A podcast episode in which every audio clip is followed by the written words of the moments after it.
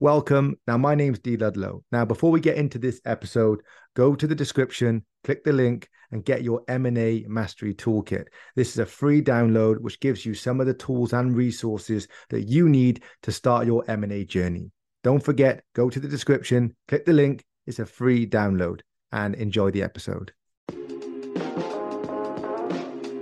I had, you know, a huge company doing really well at 22, making six figures, and I lost everything when COVID happened. I do not like um, business coaches specifically who've never run a business. It doesn't make sense to me, just like I don't like Instagram coaches who have never actually done Instagram before and they've got a thousand followers. It doesn't make sense. Do you feel that in the UK we do celebrate victimhood too much? You're the building empire and destroying it. So, Sabrina, it's good to have you here. Thank you for the invite. I'm excited. Me too. So, let's start this off with something fun. What's a fact that nobody knows about you? Um, I used to be an MMA MMA fighter. Huh? in what life? I trained Yeah. um, in kickboxing and MMA for about three years. really? Yeah, I competed. I got to the finals of a competition. When you get to the finals of an MMA competition, it basically means um, you got beat up in the finals. But it was really fun. Well, I can imagine. That's crazy. yeah, that's definitely a fun fact no one knows about you. Wow. What, so, it's not usually my opening line Yeah. either. so where did the interest come from for MMA? Um, it started off with kickboxing, and then it just gradually turned into jiu-jitsu and then MMA. Um, I just wanted to have that, I guess, uh, toughness about me. I was pretty soft when I was growing up because I've just played tennis, and it's quite a soft sport. So I wanted to help bring out that aggressive side in a sport. So I thought, why not? Wow, tennis to yeah, yeah definitely different. Um, cool. So right, let's jump into the PR stuff. Um, now, I think one of the things that people um, fail to understand with PR, in my opinion, you're the expert, so you can tell me. But I feel that people assume that if they pay for PR or have some sort of PR, um, that they should just automatically get leads, their business grows, etc. But of course, a lot of it is to do with awareness and to build on their awareness, right? To um, build that brand equity. So, yeah, what's your opinion on that? Because I, I, I assume you have loads of messages about this. I do. The biggest reason why I started to come a PR, so our PR company, is because I didn't like PR. So I had a PR agent and you know, I gave her um, either a percentage of sales and another one who I gave a monthly fee, and I didn't get anything. And I was like, I'm paying for your time. Why should I be paying for your time? It doesn't make sense. I want to pay like all other businesses for results. Like you can easily track SEO, you can easily track. Um, I know PPC, but you can't track PR. So I reversed the module and thought, okay, if I get in touch with all the publications to start with, and I have a really good story and I build those connections, can I guarantee to get somebody in a really good publication such as Forbes or Entrepreneur, providing they have everything that the publications went? So I contacted over 100 people at different publications and I asked them, if I get, like, what is your tick box criteria? And then if I was able to understand what they wanted, I could bring on clients who fit them. And it was a really easy job. And we exploded within the first quarter. We had over 100 clients just because people thought, yes, this makes so much sense. Um, and coming back to where you were saying, what is PR? I generally think it's about building trust because you know, if I wanted to work with you, what's most likely are you going to do? You're going to Google somebody, you're going to look at their digital footprint, you want to find out their testimonials, their case studies. Are they somebody that you trust, not only with your time, but also with your finances and your business? And that's what really PR is. It's about creating that online digital presence, but also showcasing what you've really been able to do. Yeah. Do you feel that in the sort of world we're in now, which is very much a social media world, um, do you feel that it's like 100% needed for exposure? Um, yeah, because realistically, there's a lot of people out there, they do want to build um, brand awareness, and it can be hard or organically initially. Um, and then, yeah, when you go viral, you go viral. But do you feel that it's actually needed for people to build brand awareness these days? There's so many other people doing what you do. It's about what stands out. Like just getting into Forbes. Like ev- so many people have got into Forbes. It's not different. How about something exciting? Like one thing we're doing at the moment is Apple News. Mm. No one's really heard of Apple News, but it's going to be the next big thing because it's getting so much traction. It's about what are you doing that's going to be different that people are going to go onto your profile and they automatically think, do I like this person and can I potentially trust them? Mm. And PR is an amplifier in that. Yeah. Do you feel that there's certain publications that end up from sort of, sort of the social aspect that become like sort of blacklisted, like, you know, uh, everybody did that. Do you, do you feel that it goes that way and then you have to just quickly adapt and move on? Or do you feel that every publication has its place in the marketplace? I like okay, coming back to the kickboxing model. Okay. I like imagining PR as a black belt system. Yeah. So no no matter if you've created an incredible business, if nobody knows who you hmm. are, the publications they just do not care. You're not going to get Forbes knocking on your door Yeah. saying, "Come on over, I'm going to feature you." Right. So it's about building up your online digital presence, and not just in PR. That's also, for example, having a podcast. That's a great way to show your community about what you're really doing. Um, it's about getting on TV and having a massive amplified message, but it's also about how you funnel it. Because if you get into a huge publication and say that you have a lot of leads, um, where are they going to go? They're going to go to your link tree or they're going to go to your website. And then it's really thinking about what's your user conversion looking like. And if your user conversion isn't there, then they're not going to come to clients anyway. So it's about creating what's different in order to lead them into that funnel. So, how important would you say it is to niche down on a publication actually suits your niche? Do do you feel that you can just have like a really broad go for any publication and just just to be out there, just to have yourself linked with a name, or do you feel it's quite important to niche down um, fro- right from the start? It depends what kind of PR you're looking for. If you're looking for digital footprint, it doesn't, in a sense, it doesn't really matter what the publication is because you just want one that's got a strong domain authority. It's going to rank on Google. I'm going to type your name or your company name in and I'm going to see that article. If you're looking for leads in specific or you're going to use it as part of a email marketing campaign or a LinkedIn post, then 100% you want to go into an industry led um, publication. And in the publications that you work with over time, there's certain ones that have um, sort of better reputation and more desirable to be in. You know, like the Forbes, Entrepreneur, um, probably now Apple News. Um, which one uh, uh, are some easier to work with than others? Because I can imagine some of them they're, they're very particular about their brand and who who gets put in the publication. So, one thing, if you are looking to get into top tier, you have to do the tick boxes from the contributors. And one of those is having previous articles within your specific niche, unless you have a very strong online brand. Mm. So, therefore, a lot of the time, the smaller publications are just tick box exercises that you need. The larger publications, they want to say, okay, what's different? So, I had a Forbes piece. And that Forbes piece was talking about how to go viral on PR. And I, previous to the PR company, I had a tech company. And only using PR, we had 100,000 people on our website overnight. Website crashed. very problem to have, but very stressful. Um, and we had half a million users on our platform within six weeks, only using PR. So, yes, it can generate leads. And Forbes was like, that's an incredible story. No one's, you kind of crash the internet, of course, we'll take you.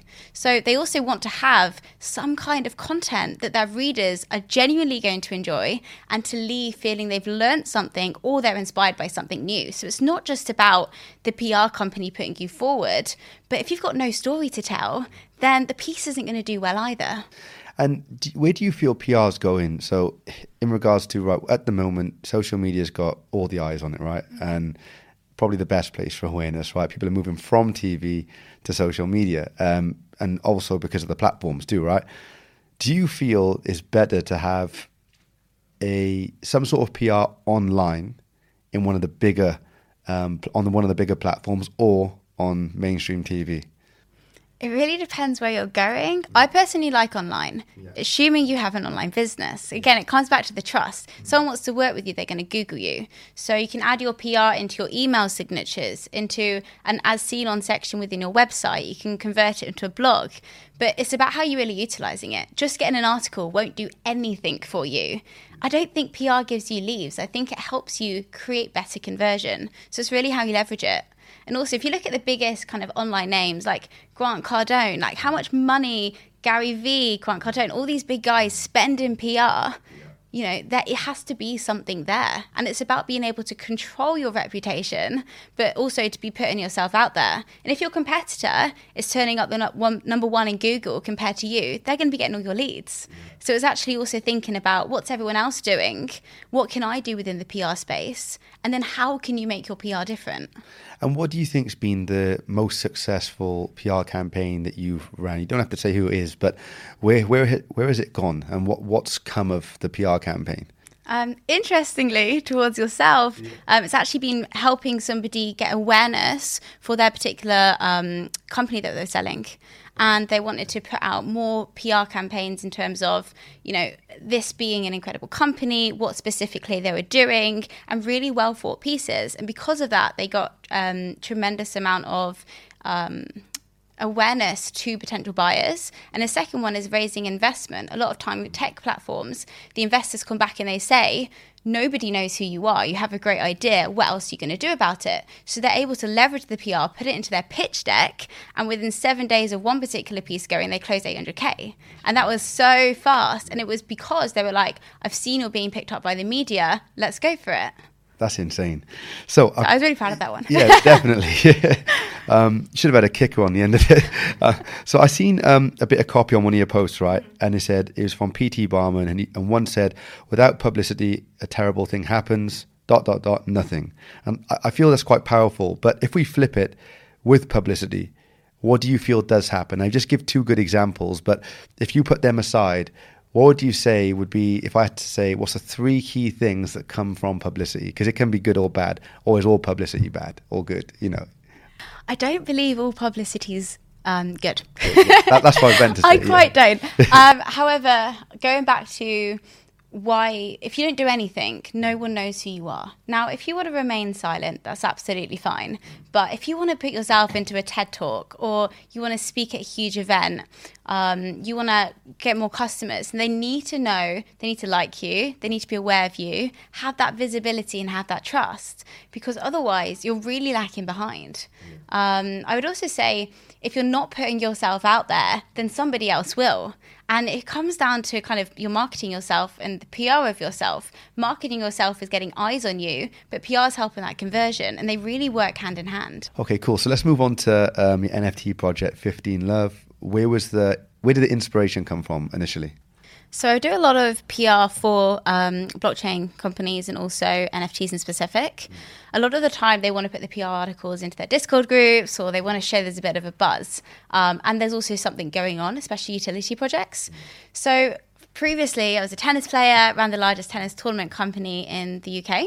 I'd been working massively on a golf DAO and some other quite sports specific. So we thought, why not bring together tennis and NFTs? And we created 15 Love, specifically um, a utility backed project. So you get to meet the tennis players and the tennis stars and household names every single month, but also educating the community on how exactly we can bring tennis to the NFT space and acting as a launch pad for brands. Awesome. So these meetups that you know people get to meet the tennis players, wh- where are these where do these take place? Are these online? Are they in person? And if they are in person, locate you know, is it geographically? How does that work out? As someone from say the states buys the NFT and the meetups in the UK, how does that work? Mm-hmm. So we partnered with um, Mailchimp and QuickBooks. So we just previously had our first kind of meetup in Wimbledon, which was great. Um, in terms of going forwards, we have Metaverse. We have a really cool tennis court. My brother's put a DJ on there. Um, we have a podcast place as well in there, which is really fun. The second being um, on Zoom. So for people who are virtual, they get that experience. And the third being in person. That's awesome. So all three areas really. So where do you see it like going long term? So the metaverse is obviously going to continue to grow over time, but where do you see this going long term? And you know, do you feel that there's any other one like competition wise in the marketplace that you're racing against, or are you sort of leading the way with this? We're leading the way with this particular project, um, and I say that with slight hesitation because it's kind of hard leading the way when no one else has done something similar. Um, one of the biggest barriers within the tennis space is the lack of being able to meet players because they're just that one person, they're generally training and they're at tournaments. So we wanted to increase the amount of tennis participation in the NFT space by giving them access to something that hasn't happened so far. Um, of course, it's happened in other sports, but tennis were the first and yeah, with that has come challenges, and we're trying to figure out things as they go on. But it's really fun being the first because there's no rules, right? It means we get to create them ourselves. That's awesome. And with the like, so all NFT projects, marketing and awareness is the, the biggest thing, and you're, you're, probably in the best place to create that awareness based on what you do.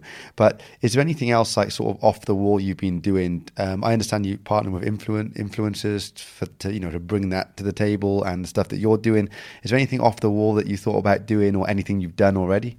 Yeah, the, the biggest thing was probably a TikTok campaign. Um, it reached about 2 billion views. Two billion? Was, wow. Yeah, which was great um, with QuickBooks and MailChimp, and they included that as part of their competition we're going on to I can't say the TV shows, but huge TV news places.